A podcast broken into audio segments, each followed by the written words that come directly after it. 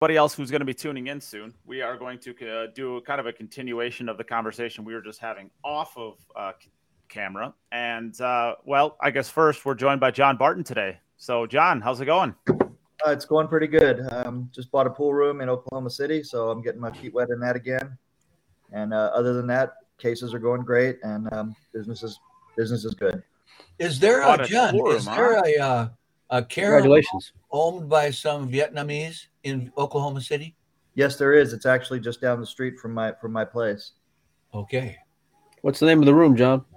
Uh, the name of the room that I bought is Chester's. Um, Oh, okay. I've been in there before. Nice. Yeah. That's awesome, man. thank you, thank you.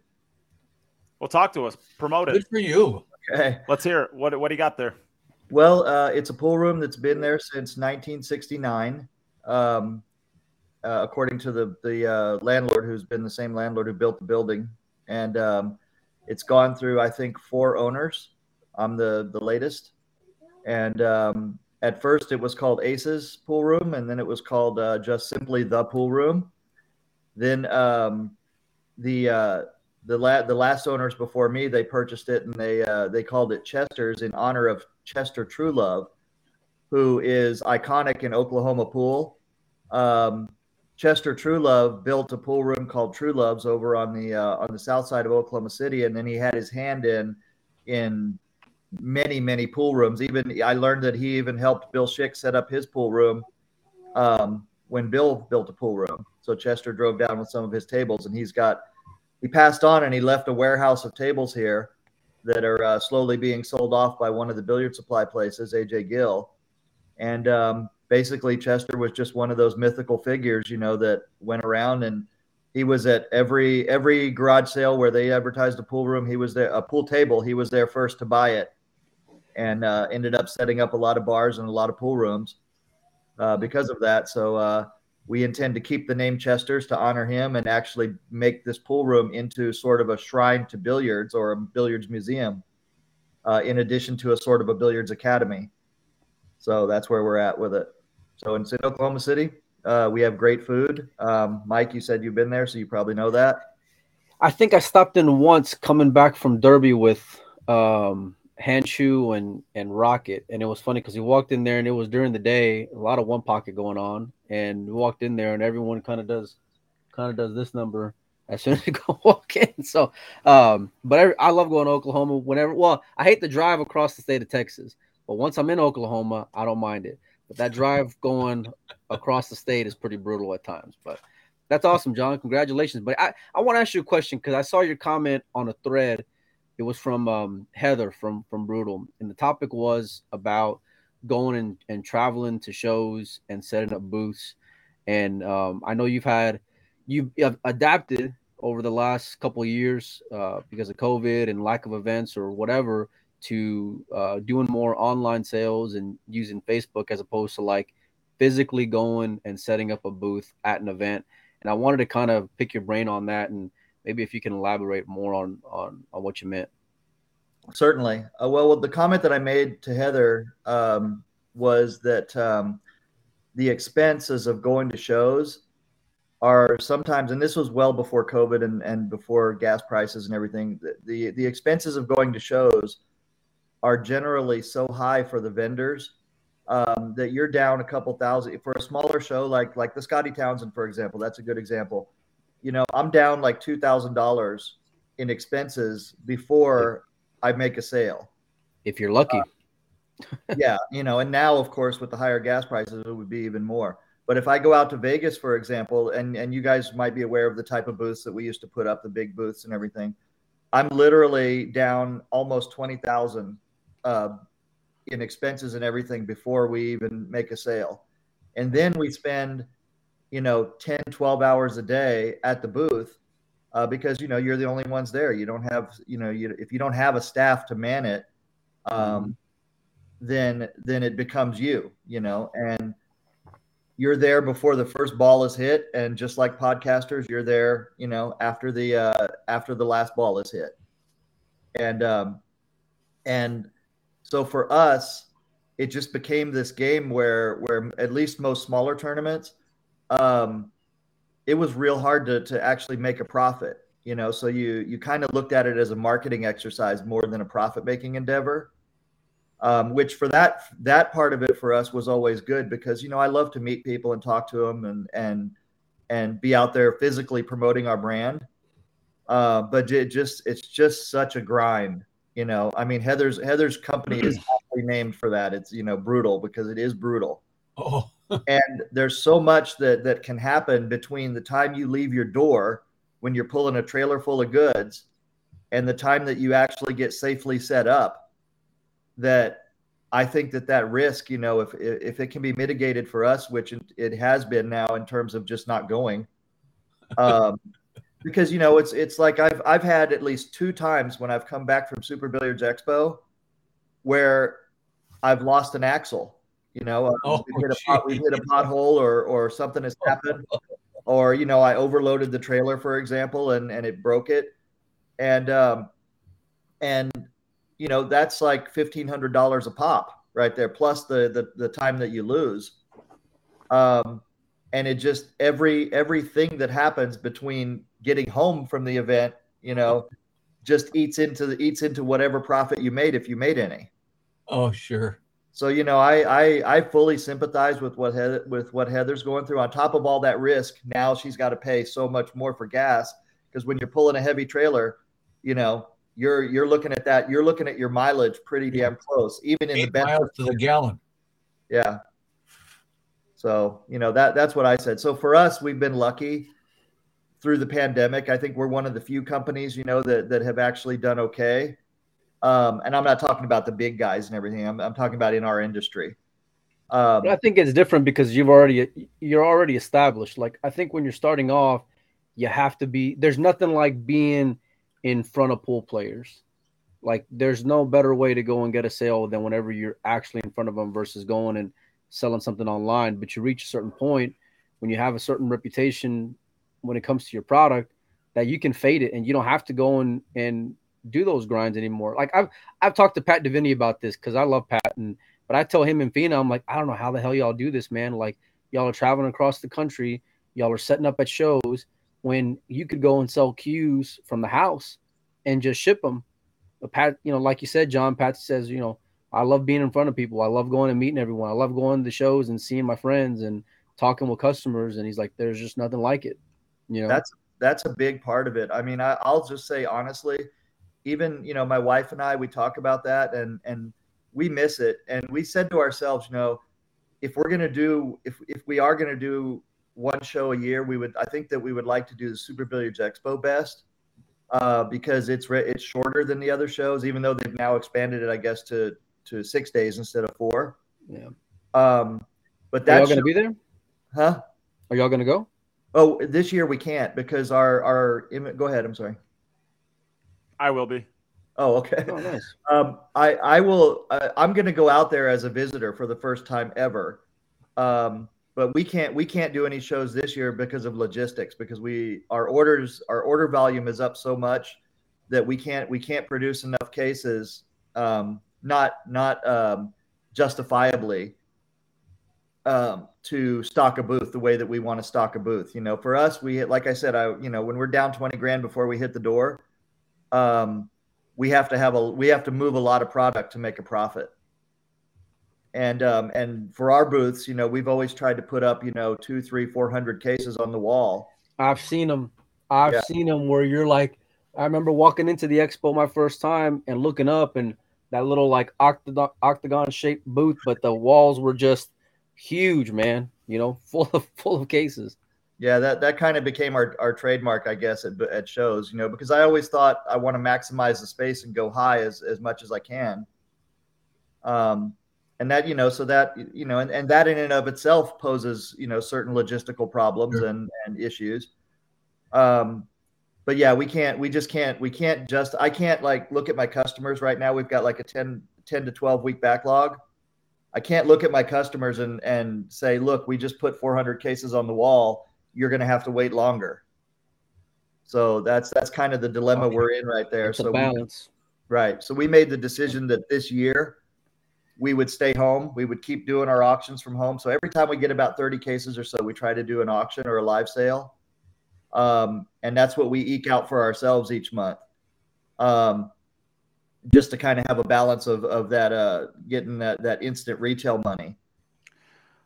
I I gotta tell you what, like those things, like the community that you've built around I don't, I don't partake in them all that often, but I, I did buy my, my wife's case through one of those online auctions, which was cool. Uh, my, I was listening to it in bed and it's just kind of funny. I, I, I, was listening to it in bed and I was, the wife and I were having a celebration. I think it was like our half year or something like, or like a half year anniversary, something like that. So we had both enjoyed a nice bottle of wine and we are just lying in bed, just you know, watching TV, watching a movie. And I'm I'm going through years, and I'm kind of looking at the case. I'm just watching casually, and I look down. I'm like, wow, my wife wants to get into playing pool.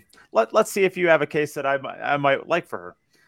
And uh, you know, so I type in there like, "What do you got for something that's purple?" And you're like, you pull up this Asian Zing case, and you're like, "Here, here you go, Nate. Here's a purple one. We'll auction this one off next." And uh, my wife's kind of like, "Huh? Someone's got the name Nate that likes has a wife that likes purple too, huh?" She kind of turned over towards me and said that. And I'm like, "Yeah, I got a weird small world, huh?" Like three minutes later, I get the winning bid on it, and she's like, "Wait a second, did you just buy that case for me? and I'm like, what do you want from me? I'm drunk and there was a nice case. Of course I'm going to buy it, right? but no, I mean, like the like uh, the community that you guys have built around those things are like really cool. Like you guys just sit there and take shots and get hammered, and it's the same people that kind of. It, I mean, it's a lot of like the people that show up for this podcast, right? There's a community of people. They all kind of just hang out and you have fun, and I think that's that's kind of a neat thing that you guys have built. It's unique to the industry, I think. I yeah, I'm I'm I'm really happy with it. You know, I mean, um, you know, I, I think there's one thing about it. There's there's a kind of a dancing monkey aspect to it, um, where you know I get I get a little bit. We we, we do get we we do get get dancing monkeys. oh, oh, God. oh, oh God. What a perfect time. Dancing monkeys. All right, finish up, John. but you never know when John's going to go on tilt. So you can just tune in for that. You know, Boy, there's, there, there's a possibility that John may go off and have a viral moment in that hour and a half that he's live. Uh, well, we're four hours, so there's a lot more moments. Oh, there you go. I almost, I almost had one the other day, you know, and I had to, I had to pull myself back, you know, so I wasn't, I wasn't, I wasn't quite, quite drunk enough to, to, uh, to, to have all my inhibitions released on that one because uh, I, I almost had an "I love Brian" moment. oh, God. So there's Welcome. that. You know, Nate. One of the things though to talk about with that is is that I do believe that that it does allow me and a certain amount of freedom, you know, to be able to do that. Like like like Mike is referring to, you know, um, things can happen or things can be said in in these situations that get picked up and and you know like the one that he's talking about was I, I basically you know told a guy that came on stream I was like f you f you and all this lots of f bombs and and uh, and it wasn't it wasn't a pretty moment, you know, to be honest with you. Looking back on it, you know, I mean, uh, it's not something to be proud of, but I felt I still felt like I was in the right, and I feel like that the community that we have around us is that supportive bubble that that allows us to have a little bit of that freedom, you know. So that's you know that's what I want to say about that. But you're right, Mike. You know, it's uh there there's definitely a good chance in that situation for for the wrong combination of things to happen. Yeah, well, I mean, listen, you never know if you might get a deal, or you never know if you may see somebody go off. Like, get me the popcorn, I'm ready to go. You know, I, like I, I, I, like a good deal, and I like uh, I like I like great moments. Yeah. Well, I yeah, try to real live. yeah, real live. Mr. Telfer, I have to tell you, I was very impressed with your drill the other day that I watched with the three balls. Uh, oh, the Don the Don Appleton drill. Yeah, he yeah going around the table with that. I was extremely impressed. Yeah, yeah nice tell guy. Darren Appleton. Yeah, all he does is yeah, I do his drills and then he makes it sound like I yeah I've cheated or something. Yeah, I know. yeah. I get no I I get no love from that man. It's crazy. yeah. And I Nate, promise you, Jim no matter no matter what you think that you don't get any respect for him when you when you talk to him one on one about you, it's it's worse than you could even imagine. yeah, I know. I know. Yeah. I know. I know. Yeah. yeah very simple. It's, it's, it's a, it's a, no, it's a mutual respect. Too. It's a mutual respect we have for each other. for, for having Mika and Darren available to some of the players in Wisconsin in the rural areas we had a player from where I live here in this middle part of farming country who actually attended down there and he talked to me about it this weekend and and he he was he was said I'd do it again in a heartbeat. So what are you talking I mean, about? I, well, Darren and Mika came to Central Wisconsin and uh, uh, put on. Uh, they had a little exhibition. Plus, they had an instruction uh, a time that you went down. Give them a few hundred bucks, and they spent all day with you. You know, a group of people. And I had a friend that uh, local pool playing guy that went down there, and he talked to me about it this weekend and how enjoyable it was, how much he learned, and uh, that he would do it again in a heartbeat if you know if Nate got these players to to come and contribute. Can I ask you guys a question? Um, I guess I'm not waiting for you to say yes or no, but yeah, go ahead, John. well, we, Yeah. we don't wait. So I You can ask Yeah. us a question. Yes. Well, you know, I, I mentioned earlier when about the pool room that I bought that I want to turn it into sort of a billiard academy. Um, so I've been mulling this over a lot, you know, these past several years about how to encourage people to want to get better. Um, and one of the things that I that I have an idea that that you know I'm going to try locally. Part of buying this pool room is just to try out a lot of these ideas that I have to see if it if any of it catches on. Um, but one of them is is going back to the drills and things like that to do skills challenges um, that can feed into a national type of skills challenge type of thing, where Oh. people have to perform. They have to do the drills like Darren's drill or or anybody's drills. You know that, that people can make them up. And I, I think that I've seen some sort of stuff like that before, um, where people have tried to like kind of do it nationally but I wonder how if there's any merit to it and whether or not it would be really a good thing to to encourage pool rooms to set these up so that that they're they're getting people in the pool rooms to do these drills and having a leaderboard and having points and having prizes and moving on to bigger and bigger stages. Um, what do you guys think about that? I think if there were enough serious players, you know, because I I've played pool for a long time, and I've only barely started doing drills because I've never I've I've always been more of I just want to play. You know, let's me and you go and, and play. But now I've started to do drills a little bit, but I'm I'm kind of on the fence because I'm trying to prolong the gray hair from coming in, what little hair I got left. You know, so because drills can be super frustrating, man. So when I see like Darren's drill get done or whatever, I mean, it just it amazes me. You know. there's there's two I hate, there's I two hate there's drills. two there's two different types of drills. There's two there's two different types of drills. There's drills that you do in order to specifically um, attack a certain aspect of the game. You feel there's a certain aspect of the game that needs that your own game that you need to improve. There's certain drills you can find that will help with that. That's one way of that's one way of doing drills. The other way is just to do a drill that's just insanely difficult and spend hours and hours and hours just trying to complete it that one time and take it as a challenge to complete the drill. Now, the ones that Appleton does, a lot of the ones that Appleton does, they're actual drills that you can keep doing even once you've completed it. Complete it again, complete it again. You know, and and whereas there's other ones that's just I've done it once, I'm never trying it again. That was just an absolute crazy, uh, crazy. Yeah. I've, I've, you know, I've spent three days of my life trying to do this one drill. I'm not doing it ever again. That's the one time I'm doing it. You know, and that's the kind of challenge. As far as the whole national uh, skills challenge, there was something that was set up. I'm not sure how far it got to getting off the ground, and I think it was called Seven Ball Run.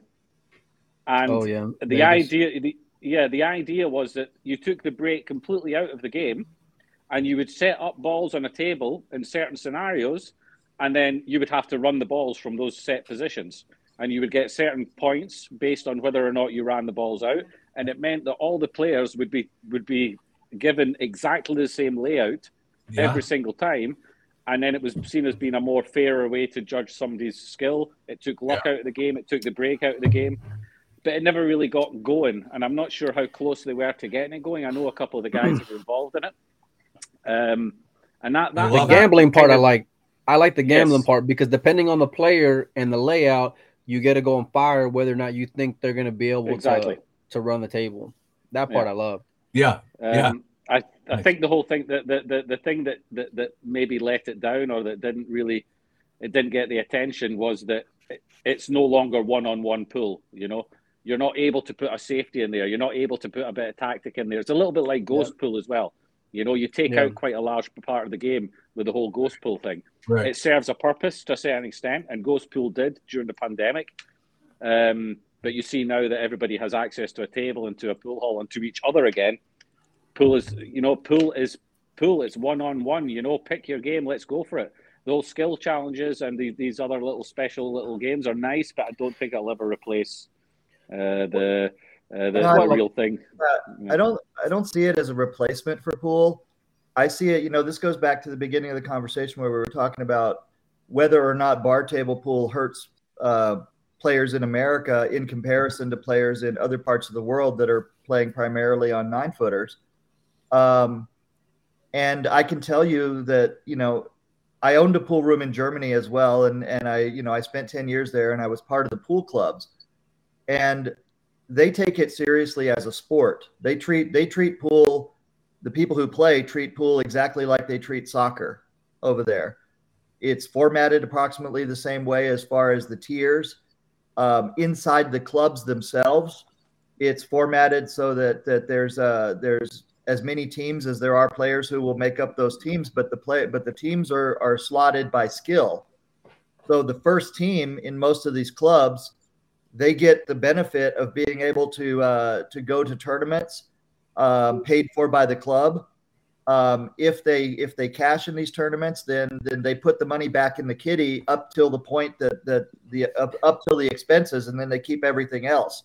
But if they go two and out or they don't they don't cash, then then they don't pay, and uh, that's a reward for achieving the first team status. And then all the people on the teams below them are trying to get a spot on the first team so they get those benefits and those rewards and um, and as a result for example at least in the teams that i was part of you know we had mandatory practice we had mandatory drills uh, we had mandatory clinics that we would do you know we would bring in players like ralf Souquet and and uh, and oliver ortmann and those guys back that was those were the big guys back in those Right. days and um, and you know, we would have people come in and, and be part of that. And then we would force them to practice the things that, that we learned from those players.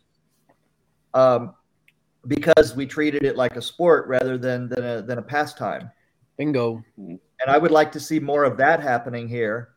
Um, and just, I'm, I'm just searching for a path to make that happen because over here we do, we do treat the game a lot more casually. We do want to just, just tee up head to head and go. Um, and I see so many people in the pool room who are so passionate about jumping in and playing, especially in that say 450 to 550 Fargo range. These guys are just they're they're ate up with playing. They want to play all day, but they don't want to practice. They don't want to really improve to the degree that you see like pro players doing it. You know, the when you when you interview these pro players, they are always talking about how much time they spent in their formative years, right? But these guys that are in that 450 to 550 range, I'd say, or even 600, you know, I guess they just get to a certain point where they just feel like they can get better just by playing. And and I think that that in my mind, that's what holds us back more than whether it's a bar table or or a nine footer. Yeah, I pretty much agree with that. I, I don't know. I, I push back hard on that. I, I, I honestly think that at this point, I honestly think that like uh, if you want to be a good player and you're going to be a good player no matter what, you're going to get there whether you're doing drills or whether you're just banging balls around. I mean, I think I think being great at whatever you're doing is a decision just as much as it is a work ethic. Uh, the people who want to be a 700 level Fargo or whatever it is, they're not going to stop whether they're a 400 or whether they're a 600. Now, the only thing that might stop is their ability to get to that level. Yeah, you can see it in players who have a poor stance, or players who have a jerky stroke, or players who have all kinds of things that you'd look at them and go, "How can they even run a rack?" But yet, Well, Dennis they're Grab is getting like that. He's one of the best players. and and and, and they're getting better, and they're rising to a pretty high level of play. Uh, we have those all over the place here in Wisconsin, uh, and you go, "Wow, how did he ever get any better with a stroke like that?" So yeah, Uh, that's exactly what I. That's kind of what I mean. I think yeah. you you'll always see that person at the pool room that like. Uh, I mean, I think I think if you become a top player, I mean, Jim, you could you could agree or disagree with me if you want here, but like I didn't, I never did a drill until I was maybe 26 years old, and then when I was 26, I did drills for about 17 seconds, and then I quit them right away. Like I, my entire me. career has just been, my entire career has basically just been going, racking the balls, breaking them, shooting, racking the balls, breaking them, shooting. Yeah, like that's really. literally all I've done, or playing in tournaments. And, and I did an interview with Johnny Archer on here, Yeah. and Johnny Archer said that by the time that he was like a professional player, like if you removed like the first basically five years of his playing career, so you just took like the next five years after that where he become a uh, you know a top professional player. He said he practiced probably. He said he could probably count the amount of days that he actually went to a pool room specifically to practice on one hand. He said he just basically for five years he did not practice at all. All he did was play tournaments and all he did was gamble. Now you can say gambling is practice, and you know that's that's definitely a, a real thing. But what we're kind of talking about with practice here is we're kind of talking about like actually going and working on specific aspects of your game, right? And I, I just don't think that's I, I think if, I think the biggest decision you can make to be a, a top top top player is just the decision to become a top player and putting the work ethic behind it. Personally, Yeah, I don't know. When I was young, I I I did drills. I would make them up and do them at home, and Sure. I'd drill on. I'd drill on a stop shot, a six inch eh, draw shot. Somebody could be great in doing drills, and it's different when you're when you're in competition and you're having to go and play someone pool, because you've seen these ghost challenges where some of these guys they go and play against someone else. You know, in a Yeah, tournament setting, it's it's completely different. Yeah. you know, I when you always have- when- when you have heat on you. drills When I was in competition, I went. I, I've done this at home fifteen thousand times. Why can't I do it now? And so I would execute it. I didn't have a problem with it. That it, Because you already prepared though, right? You prepared for that moment. oh, right? absolutely. Yeah. Me too. Prepared for it. I want to I want to I want to clarify something here. Okay, so me personally, I'm I'm also not a drill person. You know, I'm not I'm not out there doing drills, and I can't I, I really just can't stand them. You know, but I recognize the value in them, and I want to say that that I'm not trying to say there's one path to this. You know, like like Nate, you're right. You know, you can you can get in there and just brute force play, and you're going to learn. You're going to pick up stuff, of course. Um, what I'm saying though is is that I think it's a it's a question of of not just individual perseverance, you know, or your your own true grit. It's also opportunity, right?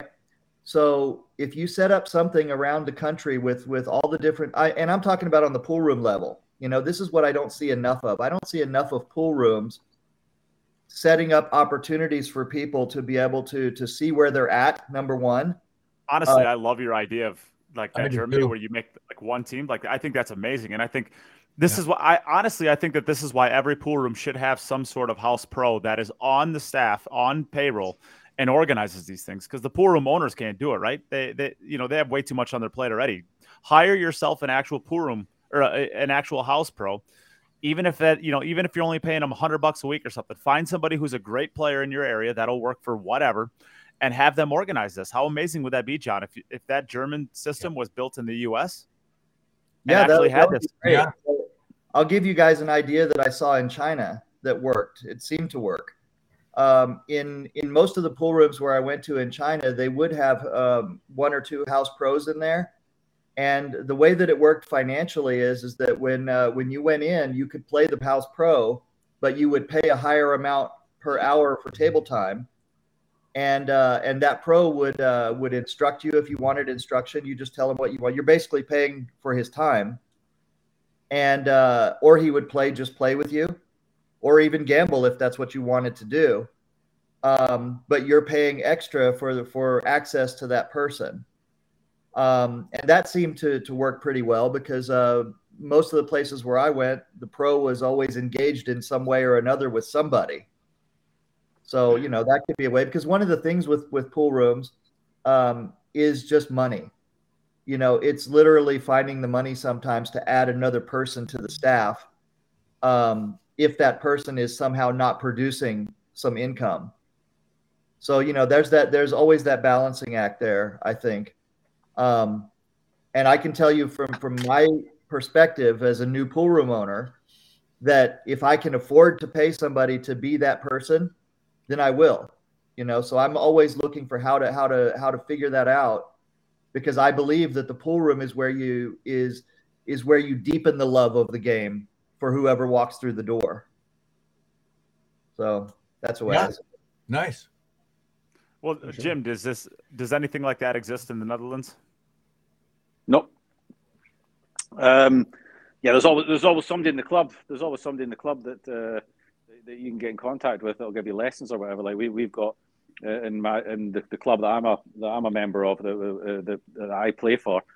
Uh, they've got a pool school they call it, and they get all the kids together, and the kids come round uh, once a week, and they're they're taught from a very young age the very very basics. You know. Um, they, they, they go they sort of go through the system until you know you start to see which ones maybe have a future and which ones are just you know maybe decide themselves it's not for them or they get to a certain age where there's all the distractions in their life and, and pool is not the priority and you see that every so often you see one or two that come through where you think hold on a minute this guy's got talent let's not forget you've got to have talent you can turn around and say it's a mental uh, thing that that if you want to be a top player you'll be a top player no if you want to be as good as you can be you'll be as good as you can be Jim's right. that's all you. That's all you can do mentally within yourself is be the best that you can be. You're still That's what I think. restricted by by your own talent as well. You know, there's some players that can they could they could do all the things right, all the drills, everything. They could be practicing all the time, playing all the tournaments, but for some reason it just doesn't click for them, and they just don't have that extra bit of talent. They don't have that. That, that, that, that, that, that, that extra something that you need in order to make it to the elite level in, in any kind of sport. You have to just have that, and it's luck. You didn't deserve it. You were just born with it. It was given to you, and you've just been very fortunate that the talent that was given to you, you've actually found that. You know, Didn't you just have a young I- I- lady there that won a snooker championship, Jim, in the Netherlands um, not sure. Don't know. I just saw that on uh, the internet. There's no, there, we've got we've got a very good uh, th- uh, three cushion player uh, in the Netherlands, one that's won a lot, uh, men and women. But yeah, Okay. going back to my point, uh, uh, Mike. Mike could be the best. Um, I don't know. Uh, he, he could be the best tiddlywinks player that the world has ever, ever, ever seen. He's never played the game, so he's never found out. You know, somebody, some no, somebody like a Roger Federer or Rafa Nadal.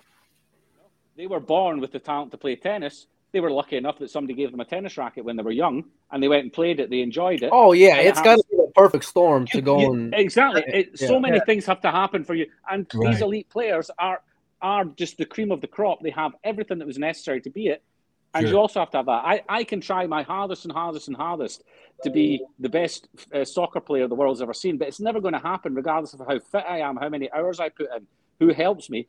If you don't have the talent, you don't have the talent. It's as simple as that. You know. So um, Yeah. that what what you need to do is you need to have a system where you where you give give young people and you give anybody the opportunity to find out whether or not they have Yeah. a talent or whether they just even Yeah. have an enjoyment for the game. You know, pool is a game where everybody's played it. You will not. You won't meet somebody. uh, You will never meet somebody in your life who hasn't. played pool.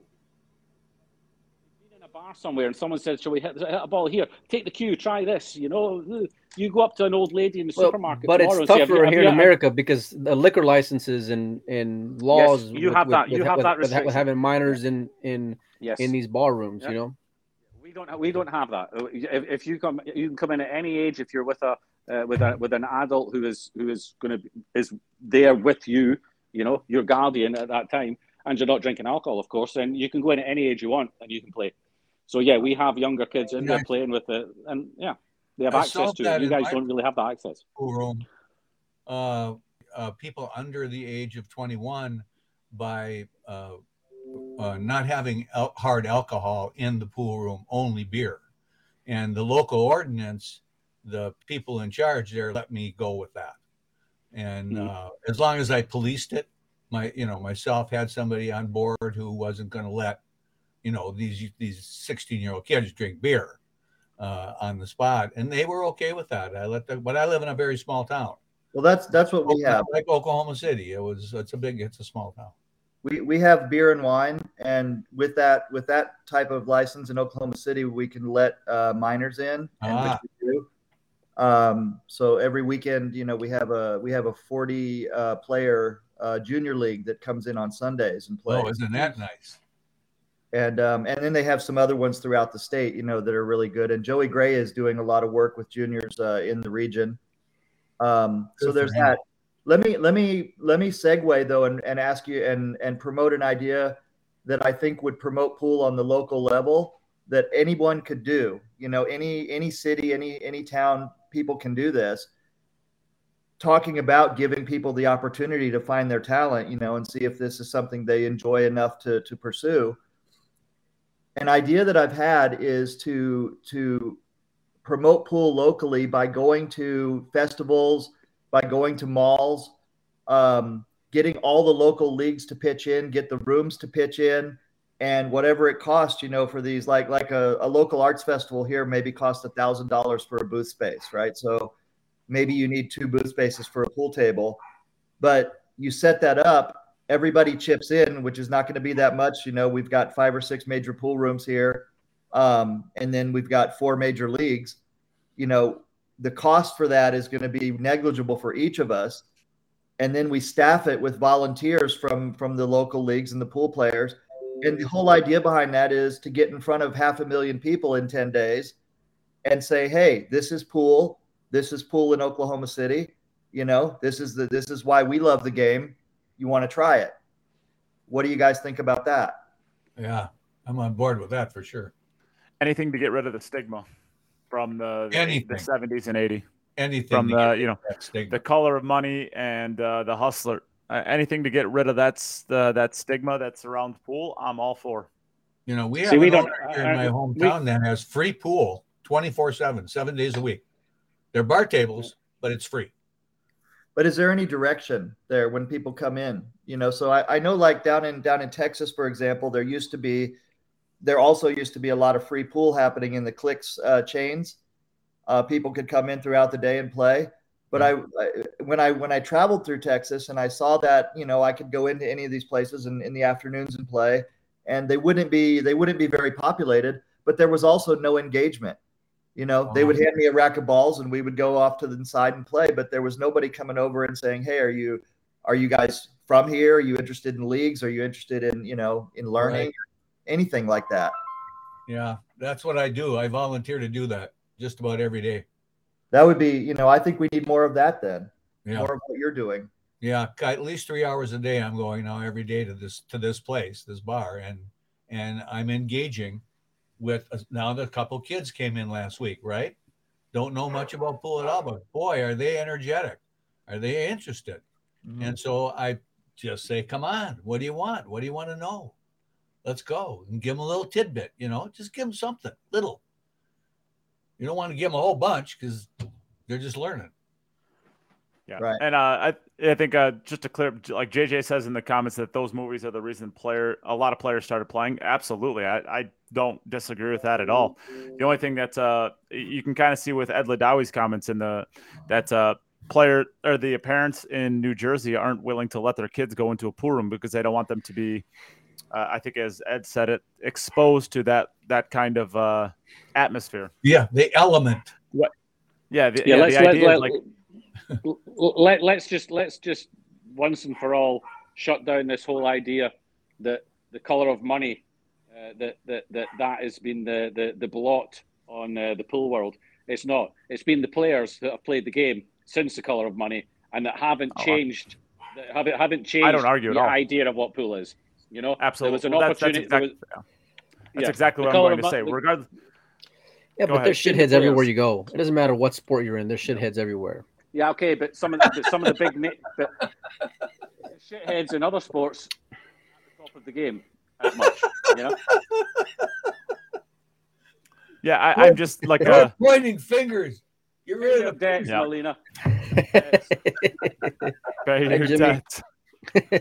No, I, I, I agree. I think I think a lot of people were like- exposed to the game that way, but they were Yeah. exposed to the game in a way that, um, and, and they've perpetuated this. They've they've prolonged it. But like, the idea is like, uh, I mean, how many has anybody walked into a pool room and actually had anything like that ever happen? I mean, sure, it happens every now and then, and that's you know part of the reason maybe why it continues on. But like, those things don't happen on a golf course. I mean, that is certainly not nearly as often. So like, the idea is, the, I there's enough public, there's enough things that go on in the public. Correct, right? Correct. But the, like I've, the thrown idea is there's, I've there's- thrown more golf clubs than I have pool cues. Yeah. Well, I can't. You've I don't know broken if I- more golf clubs. I've broken more golf clubs than I have pool Yeah. cues. Trust me. yeah. that might be that might be true too but like the idea is like uh there's it happens enough in pool and i agree like uh, i mean pool is kind of a misfit sport right i think uh i think that's pretty pretty true across the board at least as a generality uh, as opposed to other sports but i mean there's enough that goes on in pool that maintains the reputation that we can't get rid of and of course there's a lot of there's a lot of uh, counter examples to that but there's also plenty that that go on and you know go and air barrel somebody from 6,000 miles away or, you know, beat somebody up at 3 a.m. in the middle of a bar. Like there's a lot of shit that happens in this sport that maintains and perpetuates these stereotypes that the color of money and the hustler express to the general public. And really what we're talking about is the general public outside of pool that only looks in from across, you know, the world and they're only seeing it every now and then. And when they do see it, it perpetuates what they already think happens as a Well, it's generality. the only like sport. And sport where you can be at somewhere till like 2 a.m., you know, and you're there with alcohol involved, you know, like Well, till I that late at night, till that late at night. I, I don't I don't know if I would you know agree with that. I, I bet you that in the tennis world and the golf world, you know, there's a lot of stories about people having Well, you're probably right, John. Yeah, I mean, played it. Oh, Played it. no, I'm not. I'm not. uh, Yeah, I'm not arguing with that at all. The the problem the the difference with pool is that, that Pool doesn't exist in the mainstream at all, and tennis and golf do. you don't see- you don't you'll see you don't see that be- you don't see that behavior from the professionals in those other sports. You see it from the amateurs, uh, perhaps. You know, If- like I said, you you if you were to take a, if you were to follow me, I mean, I played golf for like twenty years. If you were to follow me around the golf course every single week with a camera, you'd see me doing some pretty un, pretty nasty things. You'd see me throwing stuff into the water. You'd see me shocked. yeah, you'd see me smashing my clubs. You'd see me swearing and cussing. But I'm not a professional. I don't. I don't need to be seen by you know where. Well- and the problem is that the, the professionals in the pool world do not yet know, or too many of them do not know and haven't known for the last twenty years what it means to be a professional sportsman, a professional athlete, if you want to call it. And that's because the sport's never been properly professionalized. You know, so everybody Yeah. gets the same. You know, you you're not going to see Tiger Woods or Roger Federer or Rafa Nadal playing on somebody's stream who just happens to take a camera along with them and start filming one of their pra- practice sessions. It's not allowed. It doesn't happen. You won't get anywhere near them. Whereas if you have two guys who are just in a bar, two pros who say, "Hey, do you want to play for a couple a couple of sets for fifty dollars a ball?" Um, and they both had a couple of shots. Somebody's there with a camera, somebody's there with a telephone, boom, live stream, Facebook. These two guys are about to go at it against each other, and then something stupid happens and it goes everywhere. Then Well, everybody yeah. sees it. That's the problem, you know? How can you know? There's a couple things I want to I want to push back here, or just ask. You know, Sure. The number one is I think that that uh, that the, both the hustler and the color of money have gotten a bad rap because because the whole point of both of those movies was to pursue pool and in its most excellent form you know in its highest in it to, to basically maybe we need to have a podcast where we break down those movies and and that's out there as something people can look at Oh yeah. but but both of those movies were about less about pursuing the hustling life and much more about getting to the professional side of it where you are playing pool for the absolutely the best you can play flat out and being known as the best Yeah. um, so you know there's that and i think a lot of people including me and and you know uh, probably generations of players um, my speed only focused on the hustling cowboy, you know, gunslinger aspect of it, rather than taking the message from the very end of those movies. That's a Um, good point, John, because I agree with you. that That is. you, you can you can you can find an excuse to why something failed in anything, you know, Absolutely. or you can or you can choose to go and look at that that message at the end, you know, when it all kind of comes together, and and take that from it. So the next part of that is, you know, when Jim says, for example, that that you don't see these players doing these things in other sports, um, well, just on the behavior aspect, right? I think that that we can, I, I think we can agree, and please correct me if I'm wrong, because I don't watch as I probably don't watch as much pro pool as you guys do. Um, but in general, I don't see the Europeans or the uh, or the the Asians acting out um, as much as I do the Americans. Um, because they've done because they've done it once bef- because they've done it once before when they were maybe a little bit younger and they were hit hard for it, and they realize they can't they can't behave like that. In the states, when they do it, they get a little bit of a slap on the wrist, or they have done in the past, and they're still allowed to play in all the tournaments. What do you mean? Whereas Be a Europe, jerk or or have a tantrum? What, do- what, Yeah, well, I'm that saying kind like like both. You know, Right. Uh, When you're working anybody, with you're finished. when you're working with federations and you're representing your country, and your country sees how you represent them, like if, like let's put it this way: if uh, if Niels Feijen, help pull the plug. if yeah, if Niels Feijen tomorrow, like Niels Feijen has represented the Netherlands for years and years and years and years. If Niels Feijen tomorrow, uh, I don't know, missed a ball and swung his pool cue and hit a ref in the head, the the federation is not going to be like, oh well, we have 20 years of you being a good, you know, a, a perfect representative of our country. We'll give you a pass this time. They're going to immediately just cut him, and he's never going to play pool for the Netherlands ever again. Correct. Like he know Correct. there's no going back, right? I don't mean, know. if you I do don't know something if it would be never, but I mean, I think that that there would definitely be some kind of a, a sanction for that. Pool might need a, a spark plug like that. Yeah. well, let's Yeah. get let's get Earl. Where's Earl at? Yeah, You know, you Yeah. talked a little we'll bit. sacrifice him. You talked a little bit about golf. Throw him under the bus again. Uh, yeah, well, I mean, seriously though, look at all the things that Earl has done. Earl has done in his career, and sure, if you want to say like, you know, that's charming for Earl, you know, whatever, that's fine. We can say it's charming, but the point is, is he's done a lot of things in his career that he's done more things in his career that would be considered, you know, at least borderline disrespectful to the game slash his opponent slash himself than probably every single European player and combine. Right. I mean, when was when was the last time you could name one thing that a European player has done, and you can come up with dozens of things for Earl? And, and like I said, it doesn't really matter. The point Earl's is Earl is charming in his own way. Now, I personally, it's wearing thin on me. Uh, I I made that very clear several times. But Guys, I, got- I got is- sorry, I, I, I got to jump out. I got to go back to work. Enjoy. Sure. See. Okay. bye bye. Hi, Jim. Everybody. the the the point Safe with that is, is it, it, it doesn't matter. Like the point is, is like Earl has built a charming kind of rep with rep, you know, whatever you want to say about like the way that he acts. But at the end of the day, like that's one year uh, U.S. player, and there's there's dozens of others examples of people who are not nearly as successful as Earl who do this stuff too. You Have could have personality ever- without being disrespectful, though. You know, Sure, and I think absolutely. Pool. I think I think Pool needs more personality. Yep. Well, and I think part of that comes from from as Jim was saying, and, and as Nate said, you know, how do we as Jim said, you know, they did it once and then they they they they got they got knocked hard for it.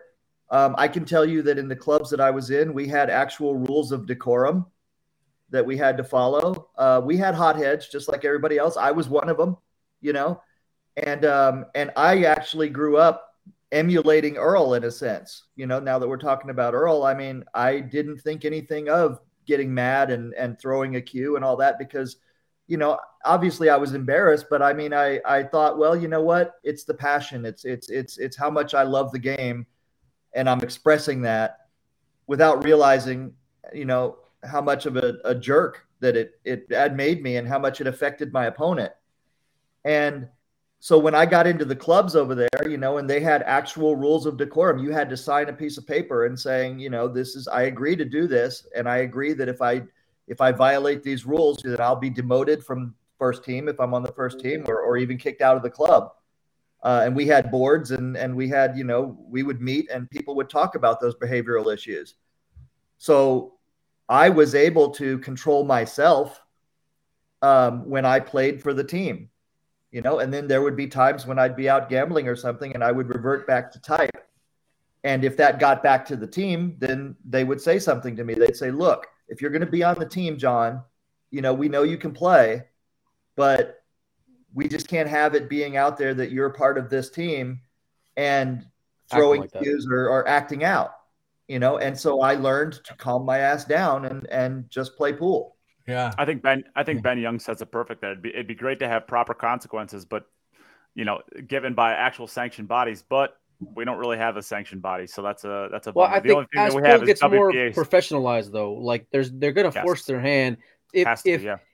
as it If becomes more else- professionalized, if more if you have more knucklehead moments, you're gonna force their hand to go and have them make an example out of you.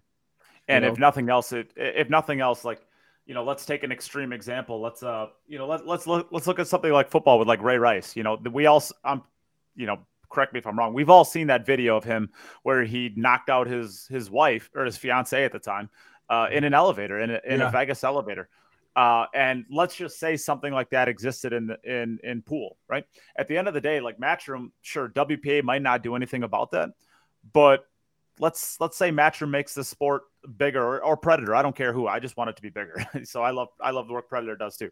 Let's say that one of those two industries uh, makes this sport huge, and we're getting you know tiny tiny coverage on ESPN or something like that for you know the U.S. Open or something like that. And that player makes it to the you know semifinals, and ESPN says, "Well, this person's in the semifinals, and here's a video of them six weeks ago in a Vegas elevator." Why does this industry not care? Like at the end of the day, whoever, whoever it is, whether it's Predator, whether it's Matchroom, business speaks. And if and if you're getting pulled or you're getting bad news coverage because you're not doing the proper vetting of your players, even if WPA does nothing, eventually some players are just going to be bad for business. And you know, even if the even if the individual companies themselves have to start Yeah. saying, "All right, you're no longer coming to our events," hopefully it'll happen eventually. Even if there isn't a sanctioned body, an organized sanctioned body that actually will make these decisions, hopefully, in a capitalistic society, business decides what's best for business, and you know maybe Well- that's how we see the future of this. Remember that another adage of that is that uh, no press is bad press. So you know, remember uh, we would talk about when when they had tournaments in the in the 80s and McEnroe would act out, you know, then then the coverage would be about McEnroe's actions more than the than the tournament results. Well, Uh, I'll, I'll I'll say this: uh, Putin doesn't agree with that statement right now. That's why he's shutting all of, all of the press down. That's true too. Yeah, I like the Well, comment I mean- earlier about somebody. No, well, uh, no, I mean that's there's a fine line between all press is good press and you know if if if all of your stories are constantly negative, you know that's going to form a narrative around things too. Like the idea. But you if you're see, no, but you can fade it though. It just and then, depends because you've well, had. I've it's seen. a constant stream of it or not. If it's a constant stream of bad press, that's bad. But if you get Yeah, to but- sprinkle things in here every now and then, it's you know all press. you have the then NCAA that'll have players, top quarterbacks that'll be in national championship games or whatever, and then you'll go and, and have TMZ come out with the tweet from when the kid was 13 years old saying some racist stuff, you know, or whatever, and Josh- they'll Josh- suspend them uh, or, yeah, or Josh they'll Rosen. whatever it is, you know. But you see it all the time. But um, my my point is, Nate, is that they can fade it. You know, the the NCAA can fade it. Those those those colleges can go and fade it. The sports can go and fade it, and it'd be no different in pool. You know, if it Well, would ever to get there, you know, pool would be able What- to go. yeah. If it ever gets to that platform, they wouldn't go and say, "Oh, we're not going to go and cover anymore because of this." No, they're going to go and build it up and and dramatize it, and you know, Well, all I, that- I agree with that to a point, but what I'm saying is, sure that that tweet is that tweet is no big deal, but if that tweet leads more people to look into it, and from that tweet you find another tweet, and then you find an Instagram post, and then you find out that you're part of your local Ku Klux Klan meetings. Like the idea is, if you continue these well, these yeah. bad, bad, bad, bad, bad things in a row, that press means something. Then, if it's a one-off, it's no big deal. If it's over and over and over and over again, then it becomes nah, a big even the one-offs will go and get you. Well, I even the one-offs can. go. They, they certainly can. Yeah, they. cer- Well, it, it depends on who you are and how much talent You talent you, better are, be right? careful then, Mike. Yeah, yeah. You better Oh. watch it, Mike. My my saying- Twitter's constantly all I'm getting saying- deleted, buddy. all I'm all I'm saying, all I'm saying is Josh Rosen was one of those people that had one of those racist tweets when he was 16 years old or whatever it was, and he's still the quarterback for the Buffalo Bills. I mean, Yeah. at the end of the day, like talent will trump is like you know how many how many knucklehead things has Antonio Brown done, but he still gets a Yeah. chance every single year. You know, at the end of the day, talent talent will come about- out, but I. But you have a Um, terrible reputation. Right? Hustling pool, the hustler. You mentioned the movie The Hustler, and that aspect of pool being okay, the gambling aspect of pool, and not like tournament uh, play, dress codes, and all that kind of thing. And and then you mentioned golf. Well, I can guarantee you, Lino made way way more money in his life hustling golf on a golf course than he did in any tournament he ever won or played in. Absolutely. He made a living hustling golf. Playing a hundred bucks a hole with anybody who would play with him. And he Well, they had that big match with Tiger Yeah. and and and Phil Right. not too long ago, where, where where you're gambling. So I mean, the gambling part Yeah. of it isn't isn't the Well, issue. Yeah, but yeah, but the gambling of that they were playing for For some I- parents, I'm pretty I'm pretty sure the they were playing for 14 million dollars. I'm pretty sure they were playing for 14 million dollars. I might be wrong on that. But the reason why that's not a bad thing is because they were whoever the winner was was just they were basically playing for charities. Like whoever Sure. won had a had a 14 million the other person had to make a 14 million dollar donation to that person's charity. They weren't keeping that money. That money was going to charity. even if but even if they were even if they Right. had been playing straight up for just just themselves and and a, and it was a 14 million dollar match people still would have tuned in and they loved it because you know let, let's be honest people like that head-to-head competition they love that the edginess of it they love the gambling Yeah. you know if if if they had got together and played for for a thousand dollars you know then then not as many people would have tuned in as when they're playing for 14 million. So purses, you know, we all know this in pool too. That's why we say that's why we say 20,000 in the middle rather than playing for 10,000. Um, yeah, I, I, yeah, The number I- I sounds guess great. it- There's a I- I lot of think- faces of sport though that were notorious gamblers. Go look at Jordan. You know, Well, yeah, yes. the guy got absolutely. suspended. The guy got suspended for a year for gambling. I mean, like he retired for a year, but he got suspended for a year for Well, who was for, it? for, uh, for- for gambling. I got the, a the. Falcons wide receiver. The Falcons guys. wide receiver. Well, well, hold on, hold on, Rob, because I, I want Oh. to say this. Okay, we've we've all seen the video. We've all watched the video at this point in time. Everyone's seen it. Of Al- Alex Pagulayan in Vegas last year, where he did one single coin flip for ten thousand dollars. Yeah. We all remember that video, right? Yeah, I watched it. All I'm saying is when you watch that video for him flipping for ten thousand dollars, and then you watch the the match of Phil and uh, Tiger playing for four, you know, fourteen million dollars, whatever it was, they don't have the same feel to it. They just don't, right? When you when you have one person risking ten thousand of your own money to try to win ten thousand, I, I mean, I I just they have different feels to them. They're not the well, same. yeah, they definitely do because the the thing is, is everybody recognizes that a coin flip is is literally luck, and you got two of the best guys in the world, you know, going head to head, you know, which you never see in golf. You see them going against the field. That's fair. Right. That's fair. Right. Yeah. Um, the, the, yeah, the the raw gambling of the coin flip is you're right. That but like when I'm watching that video, my heart is racing for Alex because I don't know who the other dude was. I don't know who the other dude was, but like I I just feel like I wanted Alex to win that, and my heart is sitting there racing for the. I, it's just a different feel than when I watch somebody. who won the You know, flip? Alex lost. Yeah, he lost. He did.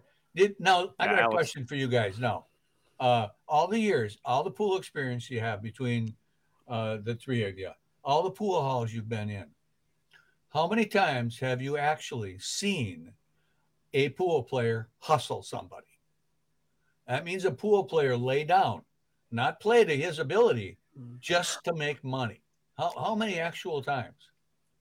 Um, does it have to be an Does it have to be an on purpose hustle? Yes. What does that mean Okay. on purpose? Yeah. yeah They gotta on know what they're I- doing. Just Well, Just- no, no, no, no. I've, I've, I've, I've honestly, I've played. So there's this, uh, there's this group of, um, uh, I, I guess Mexican players that come into my local pool room, and they love playing pool, and they love gambling pool, and they love high roll gamble. Like I think they're all like construction guys, and they, they make decent money. And I think they come in and they'll they'll throw around hundreds of dollars. Just you know, it's not like it's huge amounts of money, but these guys can't play pool. I mean, these guys are like so terrible they can barely play pool at all. Uh, and they'll come in and they just want to play everybody. They'll just play anybody. So they they wanted to play me because I was playing on a table. Well, I wasn't even playing. I was playing. I was practicing left-handed, honestly. And they watched me play left-handed because I was playing in the. I play in a Wednesday night league, and I was playing left-handed with my wife. And they wanted to play me uh, for money, and I'm like, they don't speak hardly any English, like barely, barely any English. And I, you know, I speak a little bit of Spanish. I was trying to basically tell them, like, you know, you don't want to play me. You don't want to play me. And basically, what it comes down to is we played one game where I played right-handed, and then after that, we would decide if we wanted to play. Well, I played right-handed, and it was one of those racks that were just ugly. Like it's like a you break the racks, and solids, solids or stripes just were a clear advantage ball. Like if you got them, it's going to be really hard for you to lose the game. Well, I didn't get the suit that I needed, and I won the game anyways. But because it was such an ugly game, it took forever for me to basically flip the advantage into my favor. I probably had 12 in- innings at the table, and finally I was able to get my you know pos- position to be able to run out, and I did. And then they're like, because I had 12 innings at the table, they're like, all right, let's play for money. Does that count as a hustle? No. No, I don't think so. does? Okay, then I've never hustled. I'm but I ended up a taking. just not. But I ended up taking I ended up taking up 400 tough off of them, and I wanted to quit after every game. After every game, I wanted to quit, and they're like, "No, no, again, again, again." I'm like, Nah, "No, no, they're no, contributing again, again, not hard. again." So I ended up making like 400 off of them, and then they just they just wouldn't let me leave. Right. No. No, that that's a different that's a different scenario. You know That that is. that's when that's when somebody is just um, they just want to gamble and they're they're not Right. taking into account how good you might be. Right. they just Um, want to put money in the middle. And Yeah, they just bet want it, to they just want to play. You know, and you were like you were lucky enough to be there at the moment to to be able to scoop it scoop it up. Um, but to answer your question, Robert, I've been I've been in pool rooms all over the world. Um, and I have seen some form of hustling in the pool rooms that I've spent any time in. I've seen some form of hustling uh, in just about every one of them, including my own last night. You know, um, there's guys that there's guys that that, that have been around Oklahoma City uh, for the last 40 years, and they know how to set the hook, and they actually still run the routes. You know, they go they go down towards Houston, they go they go wherever they know the spots are where they can they can you know settle in for a little bit you know be friendly um, they know exactly who they're looking for um, and you know as far as as far as as somebody just walking in and off the street and then the regulars you know kind of trying to get trap them in a game no i don't see that very often. Okay. um, but I do see people who are deliberately, deliberately targeting certain players because they know that these people are are uh, are apt to want to gamble and are not able to make a game properly, and um, and and they they see them as marks and they take them off. Okay. You know, and this happens all the time, and it happens at every level. You know, the uh, last year, last year and a half, Mike knows this. We had several matches here in Oklahoma City, high profile matches. Right. And if you circled around the room, you would find various games happening, and and some of those games were were games that people on one side of it were in a bad game, Had no business being in. And they were in a bad game. And I'll just say it. I'll say it plainly as I can say it. I was on the wrong side of that a couple times, um, because you know I'm the type of person that the people who are smarter than me in pool will target. You know, and I'm not alone. There's lots of people like me who love to play, who love to gamble, can't make a game. John, what are you doing later? Okay. I'm, waiting, I'm waiting for you to fly down. But see the difference, like in pool though, we have to go and talk about these numbers because pool doesn't have any numbers. Like if you go to any golf tournament, they're not saying we're playing for 25 million. You, you don't see it. But if you go and look down on the on the payouts, you can see that it's quite a substantial amount of money. If you go look at the NFL when they're playing in the playoffs, Two each of them will, each of them will get yeah, each of them will get a, a a check if you win the game or not. You know, but they don't go Right. they're glamorizing the the the titles of it. But in pool, we don't have stuff like that. So we got we go and say, oh, we're playing for twenty thousand in the middle, or we're playing for thirty thousand because those are big numbers in the game. Like relatively speaking, I mean. I saw there was a.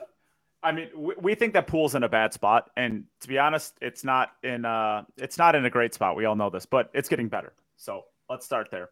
Yeah, I, sure. I s- I saw a major tournament this last weekend, an English eight ball tournament, a major tournament this last this past weekend, and I saw uh, the winner of it. He was holding up a check, and on that check was four thousand dollars. It's this massive check. It's like the size of his body, and it's four thousand dollars. And at least pool is not at that point where you're making up a giant check for snapping off a pool tournament, and it's four thousand dollars. Like Well, I've seen it. I've seen it in pool. I'm not trying to. I'm, I'm not. Well, it, yeah, I, I have to honestly, but like I'm not trying to disrespect that tournament. I'm not trying to disrespect that sport. I'm not trying to disrespect anything. But when you when you are celebrating with a giant check, a four thousand dollar win for first place, that's sad. I mean, that's that's that's bad. I mean, it's. I just hate the idea of it. Yeah. What was the Uh, context, Nate? Though I mean, who who was who was celebrating? Was it a was it an amateur player who won?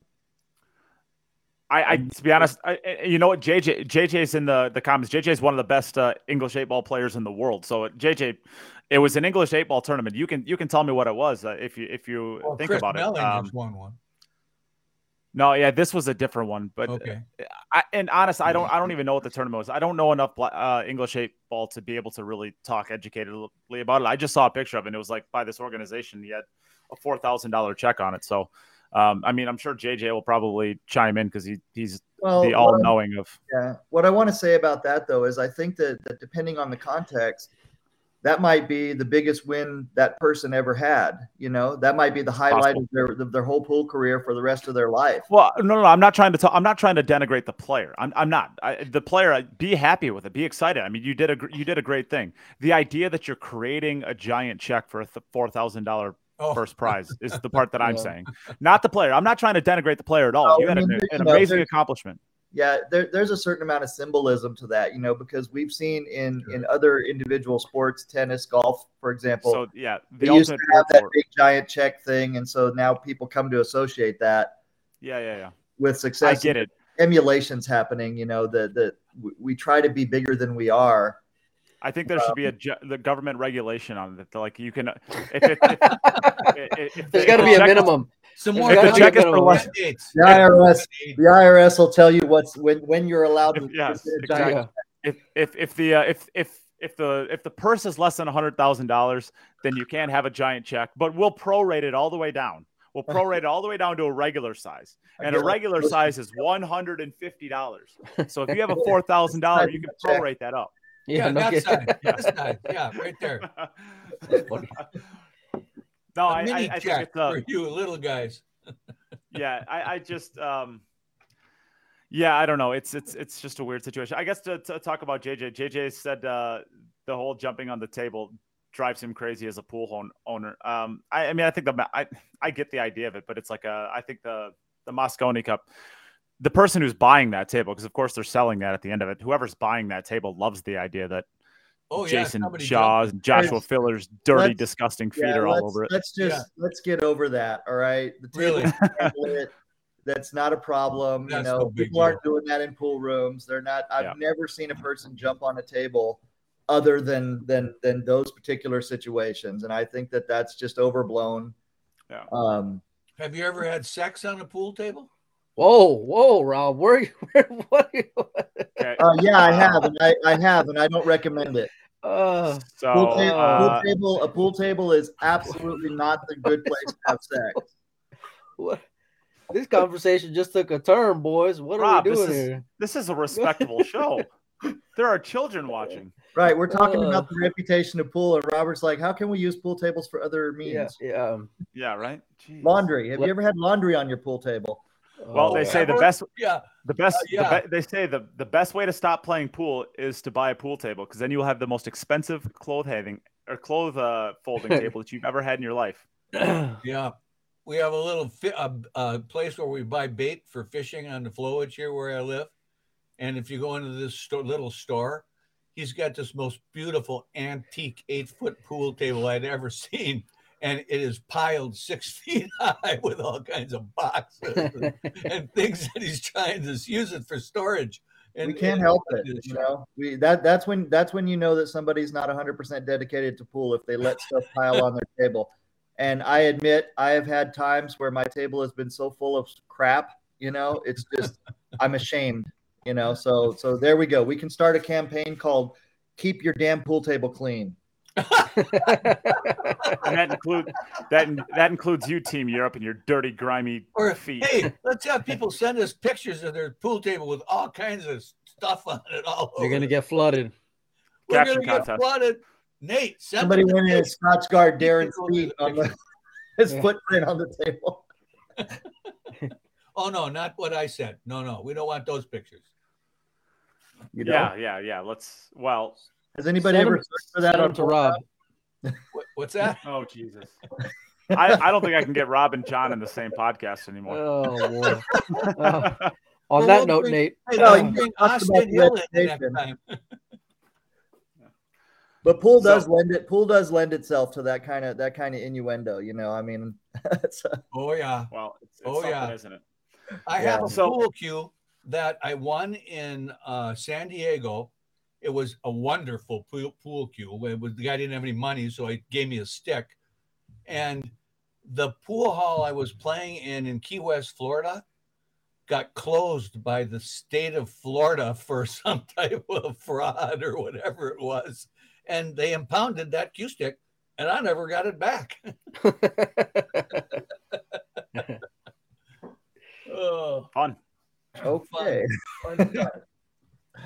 So there's that, and we've gotten all this time. We haven't talked about any relevant, well, timely relevant pool. How fun is that? Well, there was the a lot idea of stuff of going two on. WPA sanctioned events happening on top of each other? Is that good or bad? Yeah. Uh, no. uh, I think it's. I think it's. I think it's. Honestly, I think it's great. Call me a weirdo. Great? I think it's great. I think it's great. Absolutely, I think it's great. More pool events Nat- that happen better, but yeah, that It's- it's nat- it's- I mean, It's natural selection, man. I mean, this is. I don't. I, at the end of the day, Ooh, at the at the end of the day, at the end of the day, if if people start scheduling stuff over the Euro Tour and European players have to decide whether they want to go to, let's say, the U.S. Open, for example, or you know, and that won't happen, of course, uh, because you know the Matchroom works with the Euro Tour. But let's just say the the U.S. Open is one weekend and uh, a Euro Tour is uh, another. Either either the Euro Tour is going to have to step up their game and make it so that their event is just as sought after as other events, or they're going to go bye bye. And at the end of the day, like, uh, you, do you think that Mario E and uh, Joshua Filler are going to stay in Europe for a, a, Euro Tour with way that the current dynamics is? If there's a if, if there's a, an event in the U.S. that's a better option, I mean, I'm, I'm, I'm picking on the Euro Tour because the Euro Tour is notorious for you know getting amazing fields but having terrible payouts and you know there's a lot of wpa events that also fit that criteria that you know that i could pick on too but i don't know i'm gonna pick It- on the euro tour because it it's going on right now. it seems like a pissing contest.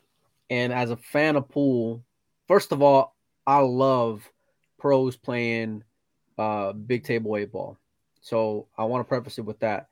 But I think majority of the players are going to be at the Matchroom event versus the Predator event. That's just my gut, is what it tells me. But I would love to see a lot of those guys go and play, um, which I think is what the event is. It's it's big table eight ball, um, the World Eight Ball Championships. So. Um, I think it's unfortunate, but I think it is a little bit of a pissing contest, and I, I wish they could go and try to figure Sure. out a way to work together. And Matchroom schedule was already out, so and I'm sure Predator had that date locked up for the last six months plus. It's just, I don't know. I bet you there's not much that they could have gone and done. yeah just like uh you know i, I think just like um you know, what is it the what what is the event is it uh, the us opens are scheduled at the same time as the world nine ball is that right Yeah, but it's like banks, one pocket, and what else is it? Um, it's like three events. banks one pocket US eight Open. ball and 10 ball right I think so. Yeah. and maybe straight pool. Yeah. But like the idea, and then there's the I think there's the World Cup of pool and the Germany Open. I think is what it is uh, for the Predator and the. So like the idea is like uh, Oh. you know at the end at the end of the yeah those are scheduled at the same time as well. Like at the end of the day, we're talking about you know events that are butting up that are major major major major events like uh. The Germany Open is at least has the potential to be a major event. It's one of the Predator tour stops, um, and the U.S. Open has been a staple of U.S. pool for how long now? But no one is going to sit here and argue that. Um, let's just say the International Open, because that's not a huge tournament, or, or Derby City or something like that. If those if those events are at the same time as the U.S. Open, that the U.S. Open is going to draw a crowd. We saw it last year. You know, nobody, hardly anybody went to the U.S. Open because there was some other major event that was going on. I don't remember what was scheduled over top of it, but um, there was a, a major event that happened, and almost nobody went to the U.S. Open. So they're We great saw that events and few- they're huge, but we saw it a few years back at the last expo. You know, they were doing the World Pool Masters during the time of of the uh, SB, and we've seen it before. But It with, seems with like- those small fields, like I, I, I'm less worried about those because they're small fields, right? You're only pulling away 24 players, and of those 24 players, maybe yeah, but those are like the best 20 of them players on. would've- Those Yeah, are yeah. the best players on, on earth, though. Well, Well, maybe 20 of them would have been there. Maybe let's 20. talk about it. Let's talk about it in context of the Mosconi Cup. Um, players that are vying for that, um, I think that they're going to want to. They're always going to want to go to whatever tournaments they know for sure are being um, looked at as far as who gets picked for these these events. Um, at least, and and to my mind, right, that's going to be like let's let's just say, for example, the top 20 players in the world that are eligible for the Mosconi Cup, you know, and unfortunately we're excluding the Asians, we're excluding the Canadians and so on. Um, but there's a big potential, I think, because of that extra event that happens that's so popular and people and so prestigious, and it's a guaranteed money for the for the people who do get picked. There's the potential there that that that knowing that participation in this event this weekend lessens their chances, and participation in this one increases their chances. That that that is also a draw away from from other high profile events. Do you agree or disagree? Thousand percent agree with you. Whether Yeah, it's think- whether whether it it's depends spoken or not, you know. I think whether it it, depends on the player, though. no, Shane I and don't Sky don't so. have to worry about it. Uh, Shane and Sky have nothing to worry about. They'll get a wild card if nothing else, because who are you going to pick on top of them? But but at the idea, like all those all the players basically past them, I agree with you. And I see. I think that that applies mostly, in my opinion, to the people from Europe too. Uh, in America, I don't think I don't think that we have as as as everybody knows, we don't have as deep a pool of players that could credibly form a winning Mosconi Cup team. Um, and I believe you guys have talked about that plenty.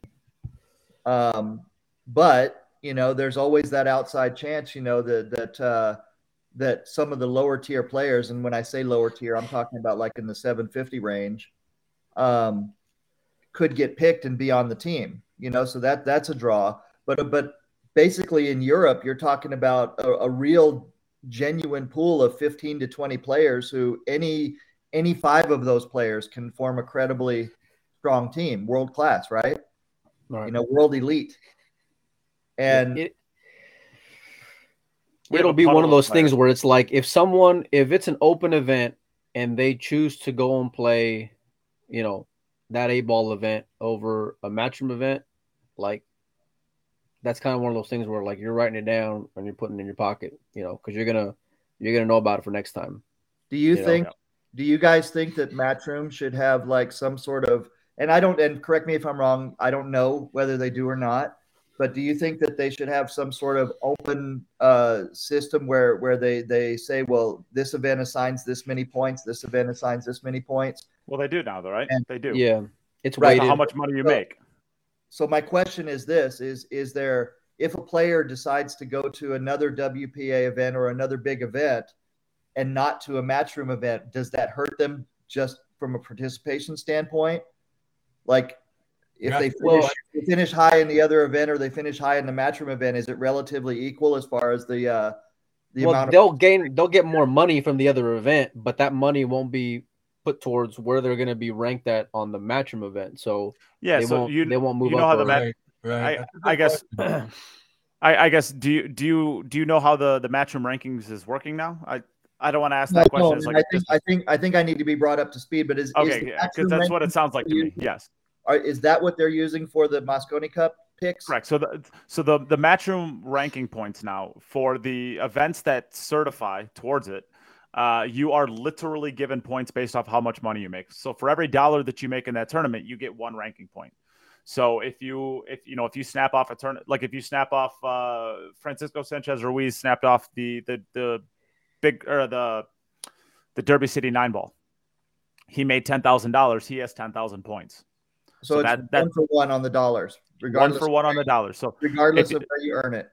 Yes. So the then last week was it last week that um Wojtek Szewczyk got second at the Euro Tour and first place went to or uh, sorry, um Wiktor Zieliński won it and Joshua Filler got second. So Wiktor Zieliński would have gotten whatever a Euro Tour pays, four thousand, five thousand dollars, something like that. And that basically yeah. So he would have gotten four thousand dollar four thousand ranking points, and Joshua Filler would have gotten two thousand something. I, I don't know Well- exactly how much a Euro Tour pays. So But does, that's that's does Matchroom take in all the tournaments a person plays in, or is there a certain? oh, it uh, is only the tournaments that they certify. okay. and they're So all the nine tur- balls. So it's like all these ten ball events are just Nothing. Well, the reason money. I'm asking Oh, is really? because you know we've we've had a few years of, of those tournaments in China, Chinese eight ball, and so on, where a guy goes and he wins fifty thousand or you know more, and then it puts it it skyrockets him to the to the leaderboard um, of money. So this, is, so this is so after the uh, sorry, I'm going to cut you off here, but this is after the Derby City Classic. This was the world rankings immediately after the uh, the Derby City Classic. As you can see, basically everywhere that you see money in there, that's literally how much they made. So okay. And if you look at the Derby City Classic, I mean, this is what it was. So Francisco won it. He had 16,000 points.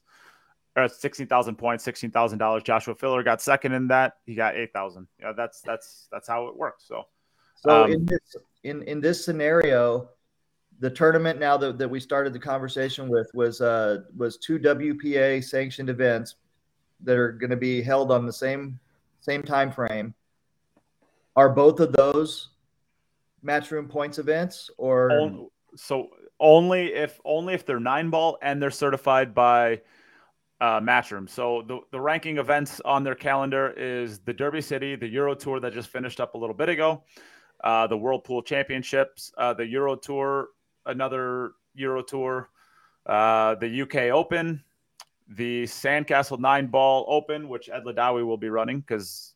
Well, he's in the comments. So uh, let's see here. Another Euro Tour, another Euro Tour, the Sandcastle Nine Ball Open, another one of Ed's events, uh, the U.S. Open, uh, the International Open, the European Open, another Right, so Euro all- Tour. all big nine ball events, right? All nine ball Only has to be nine-ball nine ball. events. Yeah. Okay, so that you know that also answers the question. You know, if someone decides, well, they, they- if they're going to go to a big eight, the World Eight Ball, for example, then they know they've got no chance to get any Mosconi points Right. for that, and that's a decision that they make as a player. Um, But it I- has other it has other things down the road that go in effect too, John. Because a, as these rankings go and get in place, you're going to get automatic bids for these invitationals, the World Masters, um, uh, the uh, uh, Championship League, League. pool, the Premier League pool. even, even um, to a lesser so- degree, the World Nine Ball. Even to a lesser degree, that. Yeah, so it's like if you don't go and earn yourself these points, then you for sure are just locking up uh, uh, that, that you're not going to be invited to the party at all, you know, for or you're Which not going to have is- the chance to go and get there. Which honestly, I'm okay with, right? Right. Because the, the idea, if if you're not gonna if you're not gonna work to promote the industry by partaking in it, why should you get the benefits from it? Wait, but you're saying industry though, like it's not just it's not industry because they're still putting on pool events. It's just not nine ball. There's a difference. Okay, so no, no. Well, I'm thinking people like let, us say Josh Roberts. Everybody know Josh Roberts is one of the most talented players in the U.S. When was the last time you seen him play at, at, at an actual event? Very rarely, Well, and it's usually regional stuff. Right? The idea He'll is like play, he- he'll play Derby and international. He just he, you're not gonna. I, I doubt you're gonna go and see him at the German Open or you know well, the, this- world, the world nine a lot of that is This money, is- you know, pure. sure. He's like Uh, seventh or eighth on the money winning list this year so far, Josh. is. Like- I think I put up a question the last the the last matchroom event that happened. Um, I'll be honest, it happened in the same time frame that I bought the pool room, so I really wasn't wasn't paying attention. But and and you guys please tell me the, the accurate information, but it felt to me like it took two weeks. Um, it felt like for at least you know like 10 days or something I, every day i saw results of a match Yeah. and um, and i was just wondering to myself you know who's paying the expenses for these guys to stay over in europe for so long Matchroom is. so they are so the and, and is that a is that's a purely invitational thing Well, oh, yeah. Yes. okay The, the- Well, I you're can- talking about you're talking about Premier League pool. Yes, that is. yeah that is that's what i was Matchroom. talking about Correct. Matchroom pays that. Yes. Okay, and that and that's fantastic that they do. Um, but I can tell you from my just deep experience, and I'm sure you guys have it too. But but uh, in the past 35 years, I've seen way more world class broke players than I have, you know, uh, really financial financially successful ones. Sure. And and and because of the last 35 years, all these, especially the U.S. players, they're so jaded to the idea that anybody would actually be doing something good for the industry that they That's the refuse right to partake word. in it completely. They they there's they refuse to partake in anything that that happens. So, you, you know, Matchroom is not coming into the U.S. and saying like, "Hey, just trust us for." Well, I mean, they might with the prize purses sometimes, uh, potentially, but like the point is, they're not they're not coming in here and saying like, just hey, just just give up a little bit right now. We'll take care of you later on. Like the matchroom is just saying, like, all right, you're gonna play in our events. Come on over. Here we go. Here you go. Here's your here's your travel. Here's your costs. That's not for all of their stuff, of course. Like if you want to play in the UK Open, they're obviously not covering your stuff there. But if you want to go over and play in the match or the Mosconi Cup, like they're going to be covering you to go over there. Plus, they're going to be giving you a paycheck. The idea, so the idea that all these U.S. players are ref- entirely are true though, refusing. because I think they're copping the the hotel. I think flight wise, they're paying their way. So to go and travel from Europe to Europe is a lot less expensive than going and traveling from, you know, Texas to the UK. sure, Big difference. sure. Yeah. but like the idea is like they're not they're not they're not paying you a thousand dollars and then slapping you with three thousand dollars in costs when you get over there, right? No, Like, yeah, yeah, yeah, and I'm not, and I'm not, and I'm not, yeah, I'm not trying to say that Matchroom is like perfect with what they do either. Like, I'm not, I'm not trying to say that. But the point is, is like, they're not. Matchroom isn't like telling you like, hey, you need to post three thousand dollars, and if you get last place, we're going to pay you zero dollars. Like, they're there's with all their invitational stuff, you're getting some money back out of it, or they're covering your your travels. And, Or and just to both. reply to just to reply to Ed's comments, I'm not saying invitationals are points. What I'm saying is you get invited to invitationals based off of points. Off the point. So it's like you have to go and attend those events in order to get points. And then if you're within that that 20 or whatever it is, those automatic bids, then you can you don't gotta guess whether or not you're gonna get invited to the World Pool Masters. Yep. You're gonna know your ass is gonna be there because you you you've you've earned the, the right to go and, and be on that stage. And what I'm saying is these these American players that have you know talent to be able to play with these players, they refuse to. They refuse to travel. They refuse to go to events that aren't small regional events, you know, and maybe not even small regional events. You know, bigger like the Scotty Townsend's not a, it's not a small regional event. I mean, that's a big regional event, but it's still just a regional event. Like at the end of the day, like there's there's it's a tour stop for a lot of players who are you know traveling around the country. But at the end of the day, like no one's going to come from Europe for that event if they're already here, they'll they'll go and play at it. But the idea is like if if the only tournaments that as an American you will go to are like these types of tournaments, and then you wonder why you don't get invited to stuff, like it, it's just ridiculous to think that you should get. I I would I wouldn't mind seeing Matchroom pull all invites completely from American players who refuse to play in anything. Like Okay, but Why my, d- question, my, my question is though, when when we talk about refusal, are we looking are we looking at what these players are financially able to do? Well, Like- don't- like okay, might no, wanna go. no, Yeah, but hold on, John. But Whose no, no, don't- responsibility is don't it even though? Like don't even start with me with that because Shane Wolford is going to every single one of these events, and Jane, Shane Wolford can't compete anywhere close with Josh Roberts. So you can't tell me that hey, these relax. players don't have Shane's the money. a lot better. I Shane, don't know- I don't know if Shane's getting a lot better. Shane is Yeah. getting a lot better, correct? And how long has he been doing this? Since he's been doing this for a year and a half. You can't tell me when he started this he was able to do let's that. Right? let's be real. He's a kid. real here, okay? Shane, I agree. Shane I agree. I absolutely agree. I'm just saying, great- if he can find a way to do it, then anyone can find a way to do it. Well, no, I don't. I don't agree with that because Shane has resources. He has. He has his his dad is 100 percent behind him. Of course, um, he's got Okay. the pool room. He's got a local community. You know, he's he definitely has resources behind him. That this is one player. How about Well, Tyler Styer? saying, though, but you're you know when we talk about How about. Chris Reinhold? Like these players aren't cashing in a lot of these tournaments, but yet they're still there every single time. Yeah, no, I, I don't disagree with you that there's a lot of personal responsibility there. You know, and I also agree that with enough planning, you know, players should be able to figure out how to finance their way. And But- if you can't find sponsors to help you with it, is that on you or is that on the sponsors? Because there's there's Tyler I think Styer. It Tyler It's Styer an interesting question an- to go and ask John Barton. I can tell you that much. And I'll, Tyler be happy Styer- to, I'll be happy to answer it from an industry standpoint if you want. Yeah. Sure. Well, the number one thing I want to say is is that that rumors of of of uh, financial ability in the pool industry are greatly exaggerated. So, a lot of companies don't have as much money as people think they have.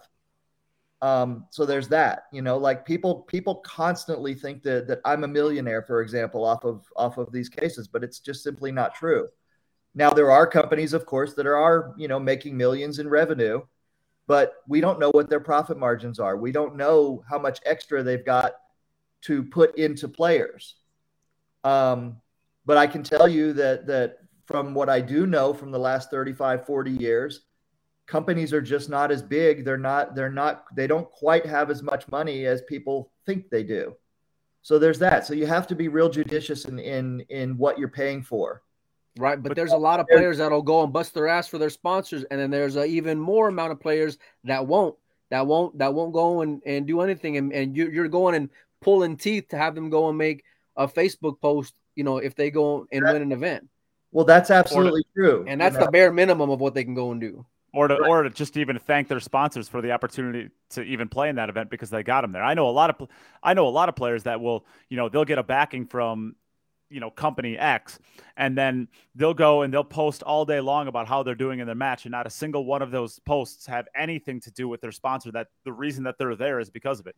At the end of the day like there are plenty of players in this industry who make themselves desired because of the things that they do. Tyler Styer is a perfect example of that. Chris Reinhold is a perfect example of that. Neither one of those players, I'm guessing, I'm guessing if you added up if they played together or if they played uh, 50 events last year, which I'm pr- if you combine their events, I bet it's pretty close to 50 events between the two of them. I bet that they cashed in less than 20 of them. And I'm guessing that neither one of them won a tournament last year, not a big tournament, anyways.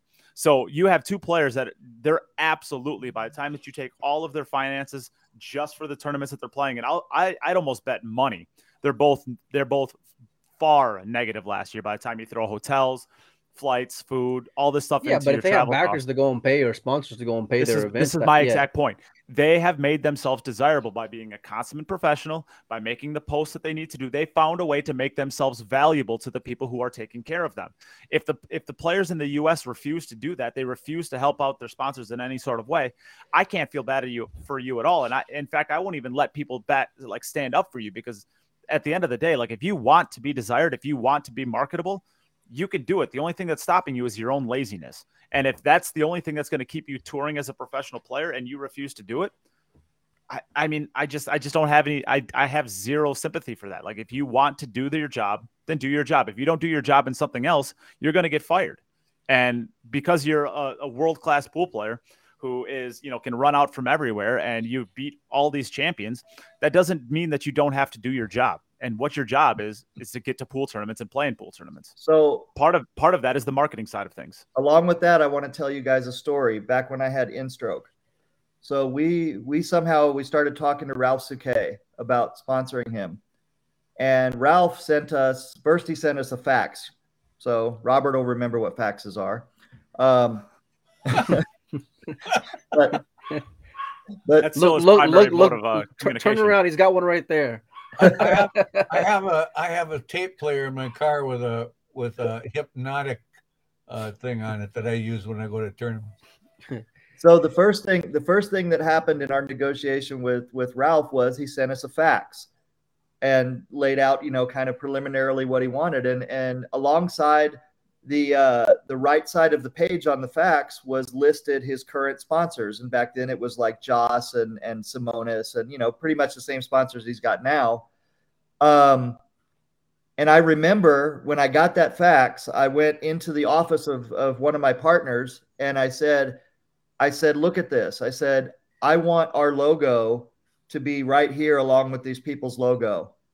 You know, I want every time Ralf sends out a fax to somebody or he sends a letter, he had actual letterhead made up. We we received a real letter from him where it had the logos nice and crisp on the side. And and we did end up sponsoring him for about a year or so. And I felt as a sponsor, I felt super proud because I knew that every time that he was communicating with other people, we were right there along with all these great brands and and I have often used Ralf and that example to other players here in America and elsewhere um, as an example of the job that you're doing as a pro. You know, so the playing part of it is is the culmination of why you're there, but yourself as a player, you are you are yourself a brand, and you have to manage that brand, and you have to ally with other brands and that's the office work that you have to do and that's exactly i 100% agree with you nate on that part of it. You know that that a lot of players they just don't realize that when they get to that level they are an entity. They they become their own you know i, I guess a good example here is dave chappelle kevin hart these guys you know if you look a little bit deeper into what they're doing they actually have companies. They they're, they're employing people. They're they're doing the office work that that is beside their profession as a comedian. You know, the comedian, the the com- comedy aspect of what they do brings people to the table, but the business aspect of what they do is what they do behind the scenes to keep all that going, you know, and not be at the mercy of the winds of change, you know, of, of waiting for someone to pick up the phone and say, Hey, you want to come to this comedy festival or waiting for him to pick up the phone and say, you want to come to this pool tournament. You know, so I agree with you, Nate. They have put themselves in position. Chris, Tyler, uh, a few other people. April, April does a good job of of getting April out there and, and, thanking her sponsors. Uh, even lower level players have started to realize it's not lower level. I don't want to say I shouldn't say it like that, but but lesser known players like Shane McMinn, for example. he never forgets to thank the people, you know, that are that are there with him. Um, now, as a sponsor, for example, I don't, you know, until recently, I guess I can announce it here, but but I just recently agreed to uh, to sponsor Hunter Lombardo with actual money. Ah, so as a sponsor, I don't consider I don't consider sponsorship to be real sponsorship if you're not giving money. If you're giving equipment, that's fine, but you're turning the player into in you're basically turning that person into someone who has to somehow turn that equipment into money and you're adding on a layer you know to them being able to to realize the monetary benefit of that stuff so until now if i i give someone a case this is just me right if i give someone a pool cue case i tell them explicitly and specifically this is not a sponsorship because i believe that at your level you can win a tournament. You know, you could go in and win any regional or local tournament and have enough money to buy any pool cue case you want. Um, but I'm giving it to you as a fan. If you want to to say thank you to me or whatever, that's up to you, but you're not required to. But as soon as I give money, now I now I I actually require them to do it. You know, and list me as a sponsor. And I I think that that's important. That what Nate said is that you have to acknowledge that. You have to help the people that are in the industry to grow, even in the smallest ways, just by simply continuing to promote their brands and their, you know, links to their websites and stuff like that. And that is a virtuous cycle because it builds. The more your profile builds, the more their profile builds. Eventually, hopefully, they end up with a little more sales and a little bit more ability to be able to increase the amount of money they're paying to you and get you to these bigger events. So that's 100%. how percent. Yeah, but it, it, it kind of comes full circle though, John, because you started off saying like how people think that, you know, you're a millionaire or all these companies are just, you know, very fluid and maybe they're not. So maybe that's all they're able to go and do is provide product. And in that case, it's like if you want what little help I can provide to you, then you need to provide a little help to me in the form of going and selling the product. It's a win for me, it's a win for you.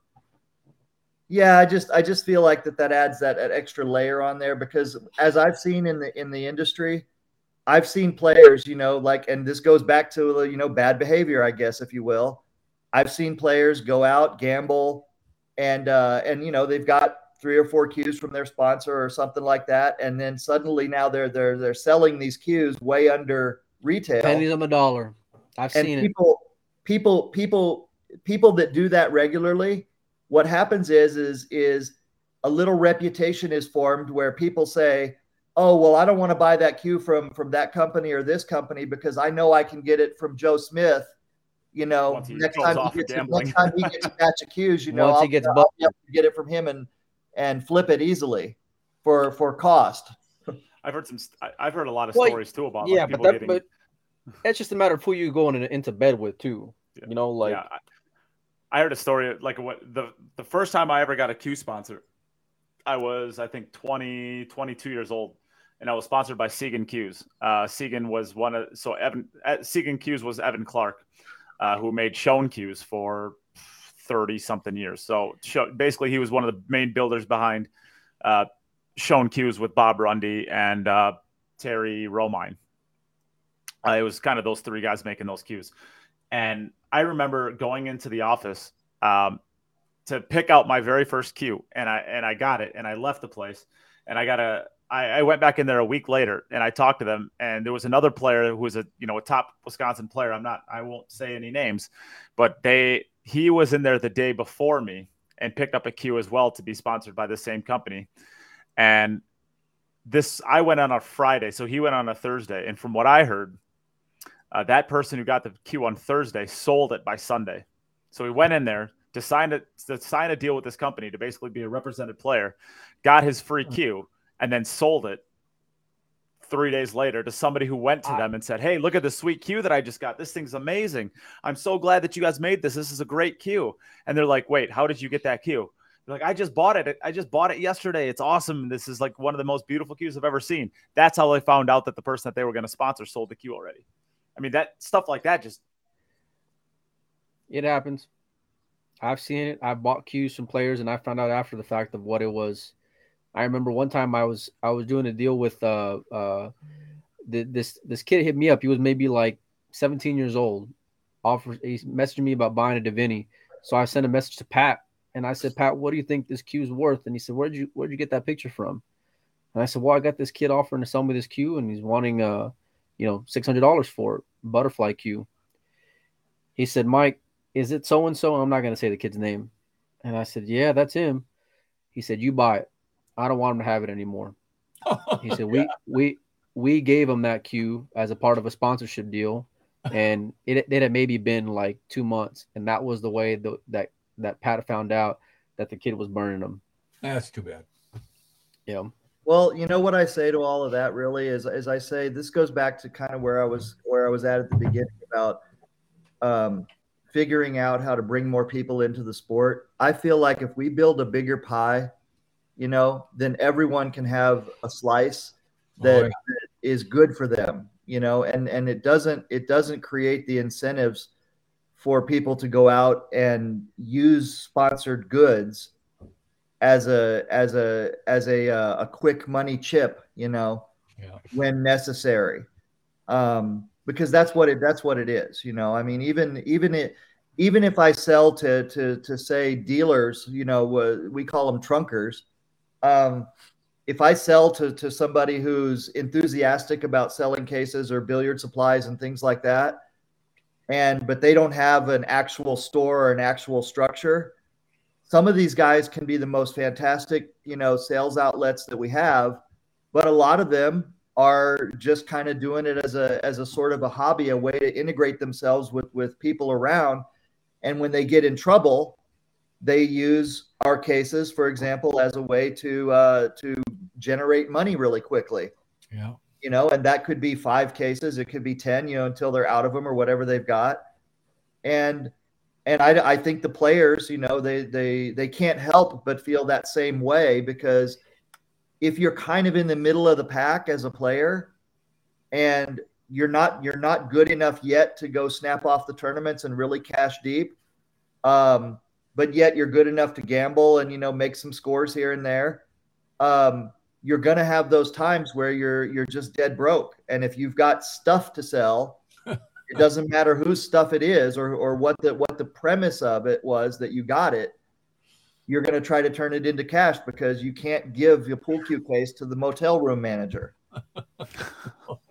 as much as you'd like to. No, he's not going to It's, take it's a it. good point. Well, I, I That's, think- I think that's the that's- reality for sure. Part of the whole picture. you want to know what my favorite podcasts are? Podcasts where we don't talk about anything that's going on besides just what we want to talk about. And that was what today was. And then you blink and it's an hour and 45 minutes later. Yep. And we need to get wrapped up. So- yeah, you know, Yeah.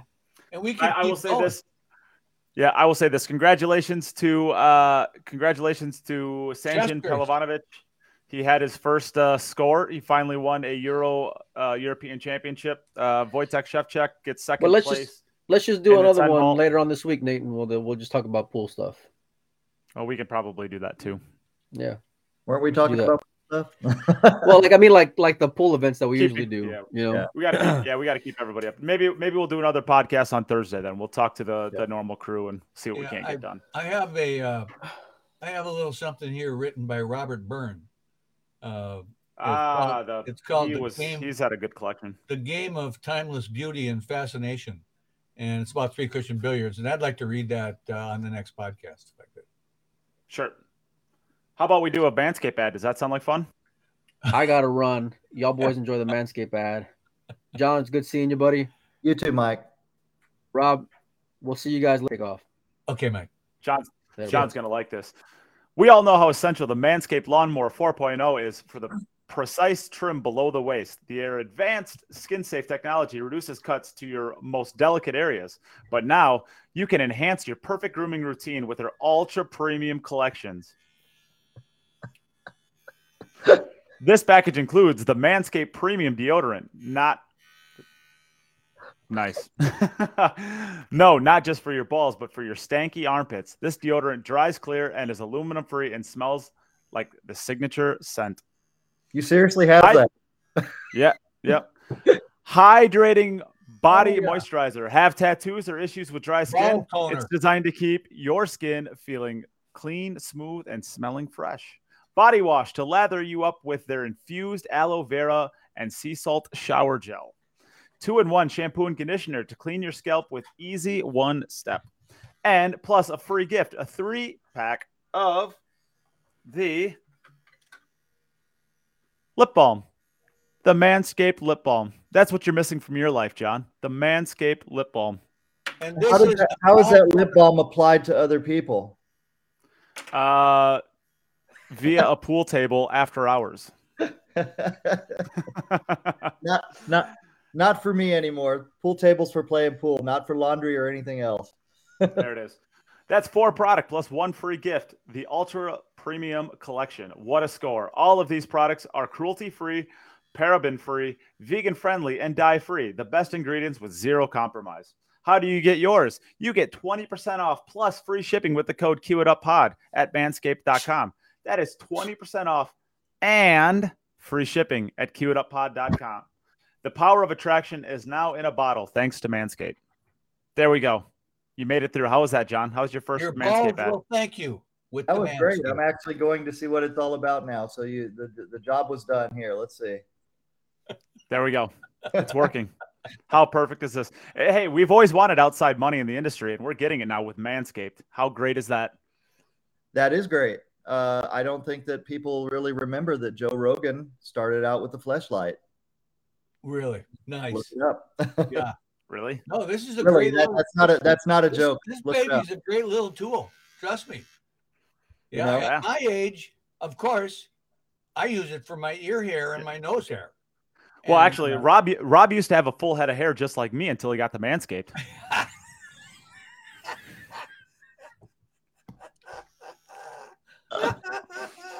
How about that, Rob? How You about guys are crazy.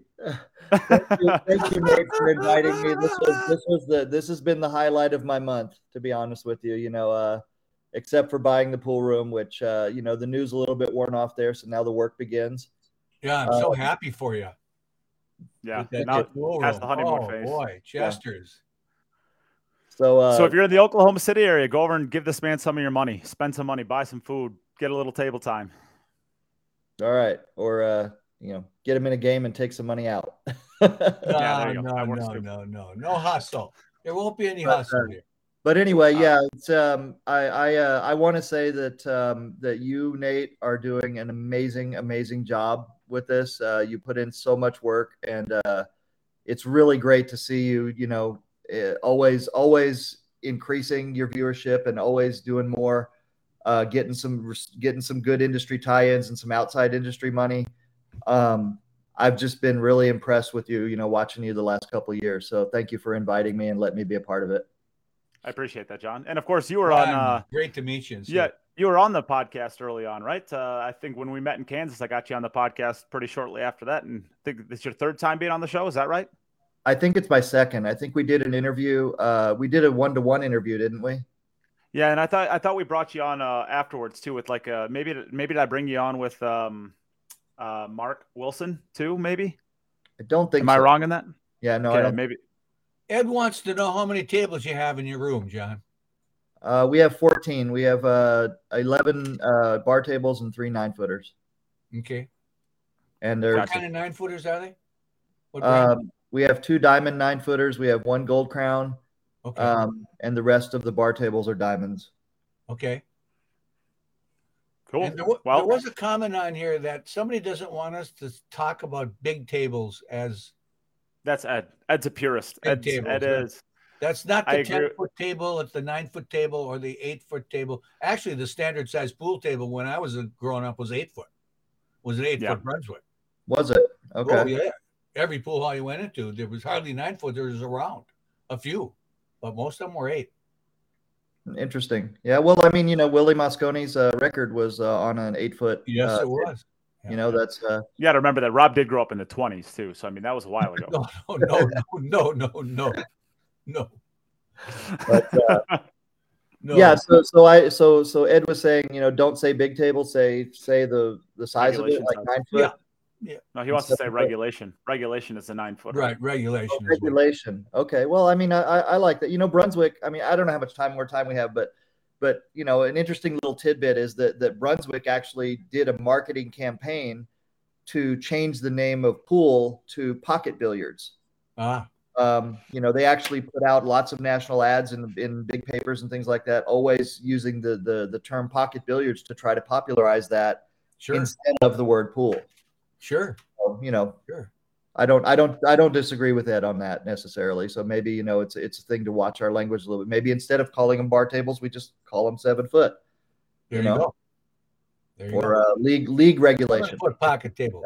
Yeah. League table. Yeah, I'm okay with league table, league tables and regulation tables. I'd be okay with that. Yeah. Yeah.